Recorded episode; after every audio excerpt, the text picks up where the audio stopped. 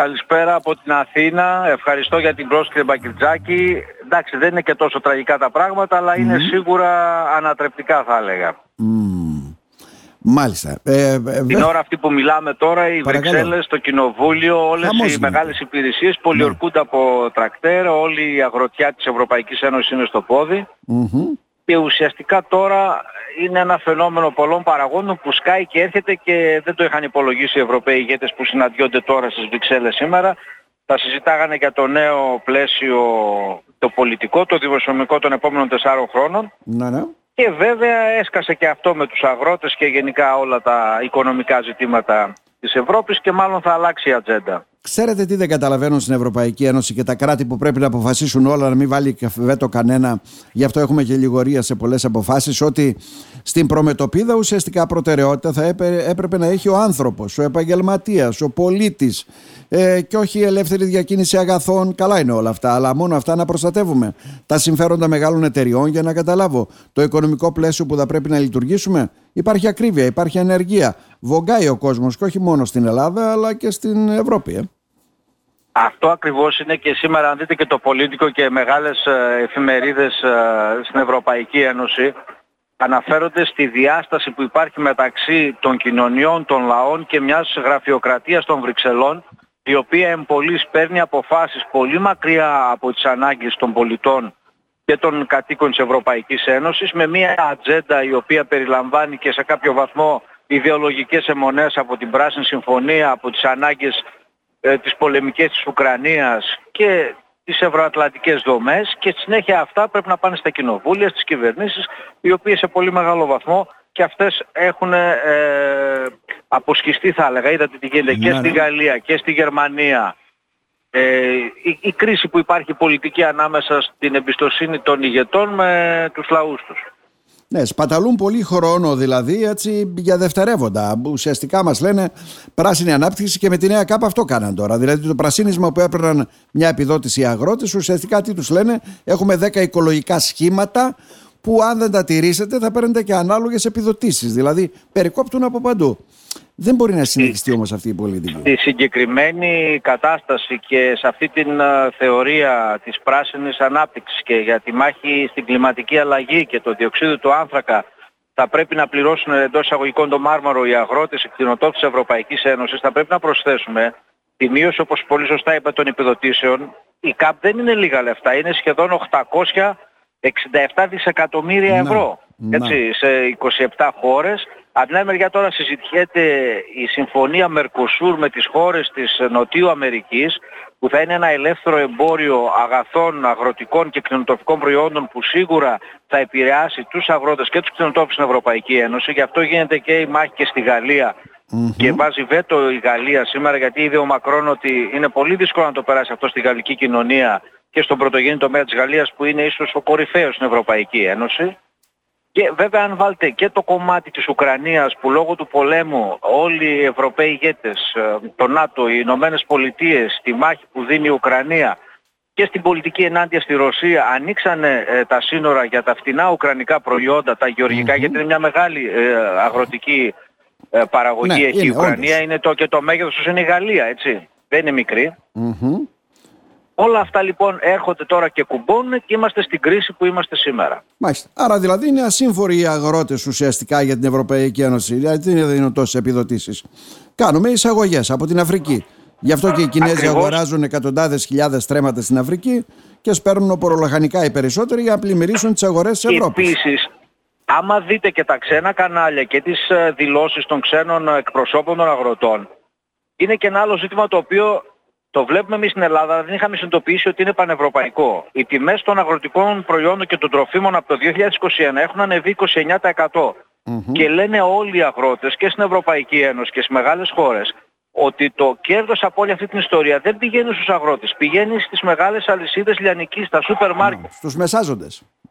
Ακριβώς. Άρα λοιπόν γίνονται και θέματα διαχείρισης μέσα στην Ευρωπαϊκή Ένωση των μεγάλων τραστ, των σούπερ μάρκετς, των, α, και ελέγχουν τη γη, ε, τα αγροτικά προ, τα λοιπάσματα, τις, ε, τις προμήθειες, τους αγρότες και τους κτηνοτρόφους, οπότε είναι κάτι πολύ πιο βαθύ. Μα το ίδιο είναι και εδώ, σύστημα διακίνησης και αγοράς. Δηλαδή ε, υπάρχουν πολλές αδυναμίες που θα μπορούσαν να έχουν λυθεί, που δεν λύνονται βέβαια. Ακριβώς. Δηλαδή το, εσείς στην Κομωτινή έχετε παραδείγματος χάρη τη Ροδόπη, την γαλακτοβιομηχανία. Πολλές έχουμε. Σκεφτείτε ναι. πόσο έχει ανεβεί το κόστος και για τους παραγωγούς εκεί, αλλά και πόσο το παίρνουμε εμείς στο ράφι στην Αθήνα παραδείγματος χάρη. Να. Ε, αυτό που κάνει εντύπωση, ορίστε, μια ντομάτα, ε, το έχω πει χαρακτηριστικά, φεύγει από το Δημοπρατήριο της Κρήτης 0,80, έρχεται 2,70. Δηλαδή δεν μπορεί να υπάρχει τόσο κέρδος στη μεταφορά ε, και στους μεσάζοντες. Και ο αγρότης να μην παίρνει και ο πολίτης βέβαια, ο καταναλωτής θα τα αγοράζει πολύ ακριβά. Ε, και γι' αυτό θα βρεθούν όλοι οι ηγέτες τώρα στην Ευρωπαϊκή Ένωση μπροστά σε αυτό το ζήτημα που νομίζω ότι το είχαν αφήσει εντελώς, δεν είχαν προσέξει, δεν ήταν θέμα ε, προτεραιότητας διότι βλέπετε και οι πολίτες στη Γαλλία στηρίζουν τους ε, αγρότες και τους κτηνοτρόφους αυτή τη στιγμη Το, το Παρίσι πολιορκείται αυτή τη στιγμή. Και οι, οι, οι δημοσκοπήσεις είναι υπέρ των αγροτών και των κτηνοτρόφων στη Γαλλία. Το ξέρετε πολύ καλά γιατί γίνεται αυτό. Γιατί πλήττονται όλοι οι κλάδοι ουσιαστικά με πολλές αποφάσεις της Ευρωπαϊκής Ένωσης. Ακριβώς και το σλόγκαν στην Ευρώπη είναι no farmers, no food. Χωρίς γεωργούς δεν θα υπάρχει τροφή. Να, να με ψηφιοποίηση δεν μπορεί να χορτάσει ο κόσμος. Εντάξει. Ναι, αλλά έρχεται... Ούτε με τις καινούργιες ιδεοληπτικές καταστάσεις να έχουμε ε, άλευρα από έντομα και να ναι, ναι. τρώμε έντομα. Ναι, μεταλλαγμένα και προϊόντα, μπιφτέκια από σόγια και λουκάνικα. Και, και, και τα ναι, λοιπά. Ναι, ναι. πολλοί θα το ε, θέλανε αυτό. Συνθετικά κρέατα και όλα αυτά. Πολλοί θα το θέλανε αυτό γιατί τους συμφέρει. Γι' αυτό βγάζουν ότι το μεθάνιο από τις Αγελάδες λέει πειράζει και πολύ. Καταλαβαίνετε τι εννοώ. Ναι, τα στατιστικά όμως δεδομένα έχουν αποδείξει μέχρι τώρα ότι δεν έχει επηρεάσει όλο αυτό. Αν σκεφτείτε πόσο διοξίδιο του άνθρακα ξοδέψανε τα jet όλης της ελίτ που μαζεύτηκε στον Ταβός πριν 10 μέρες, που ήταν καθαρά αντιπεριβαλλοντική προσέγγιση, οι οποίοι αυτοί μαζευτήκαν για να πούν τον υπόλοιπο κόσμο που δεν είναι εκλεγμένοι τι πρέπει να κάνουν ε, για το κλίμα και ούτω καθεξής. Για να προστατεύσουν το κλίμα, ναι. Κάπου δουλευόμαστε. Γι' αυτό λοιπόν έχουν ένα ταμείο ανάκαμψης και αντί να δοθεί αυτό όπως λέμε στις μικρές επιχειρήσεις, στους αγρότες και όλα αυτά, καθόμαστε και μιλάμε δηλαδή για τα πράσινα, πώς λένε, επενδύσεις ε, οικολογικές, πράσινες και ούτω καθεξής τι να πω, δε, είναι λίγο παράλογα τα πράγματα, ή καινοτομίες, ή ηλεκτρονικές διακυβερνήσεις ή οτιδήποτε. Αλλά σε κάθε περίπτωση στην παγκόσμια ιστορία, σε πολλές κρίσιμες ε, περιόδους και σε στιγμές καμπής της παγκόσμιας ιστορίας, οι αγρότες δώσανε ε, το έναυσμα είτε για επαναστάσεις, είτε για ανατροπές, είτε για μεγάλες αλλαγές. Οπότε για να δούμε τι θα γίνει τώρα. Όλα αυτά και με δεδομένο και εκεί θα ήθελα ένα σχόλιο. Δηλαδή, βλέπουμε τον Τραμπ να επανακάμπτει. Αυτό σημαίνει πολλά για μας, όχι μόνο διπλωματικά, αλλά και γενικότερα.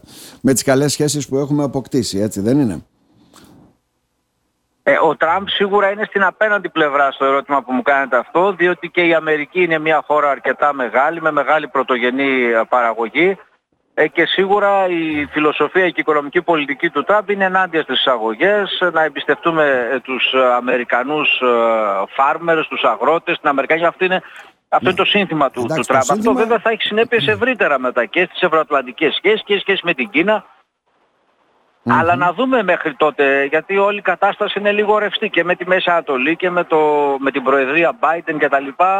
Θα δούμε πώς θα εξελιχθούν μέχρι τις αμερικανικές εκλογές. Πάντως να το επαναφέρουμε στους αγρότες, όλες οι χώρες στηρίζουν σχεδόν με, είτε με επιδοματική πολιτική είτε με αποφάσεις που παίρνουν τον πρωτογενή τομέα, τους αγρότες τους, τα προϊόντα τους, είναι ξεκάθαρο αυτό. Τη στηρίζουν και ως ένα βαθμό θα πρέπει να τη στηρίξουν περισσότερο μετά από αυτά τα τελευταία Ε, Δεν είχαμε ξαναδεί τόσα πολλά τρακτέρ στις Βρυξέλλες, στο Κοινοβούλιο μπροστά και στις ε, αίθουσες των μεγάλων συσκέψεων και στα παλάτια της Ευρωπαϊκής Ένωσης εντός εισαγωγικών ε, στα γραφεία εκεί που συναντούνται όλοι οι μεγάλοι ε, να πολιορκούνται οι Βρυξέλλες αυτή τη στιγμή. Να. Κύριε Μίτσιο, για να δούμε. Να σε ευχαριστήσουμε θερμά. Όλα αυτά φυσικά καταλαβαίνετε τι εννοώ με την άνοδο της ακροδεξιάς και όλα αυτά.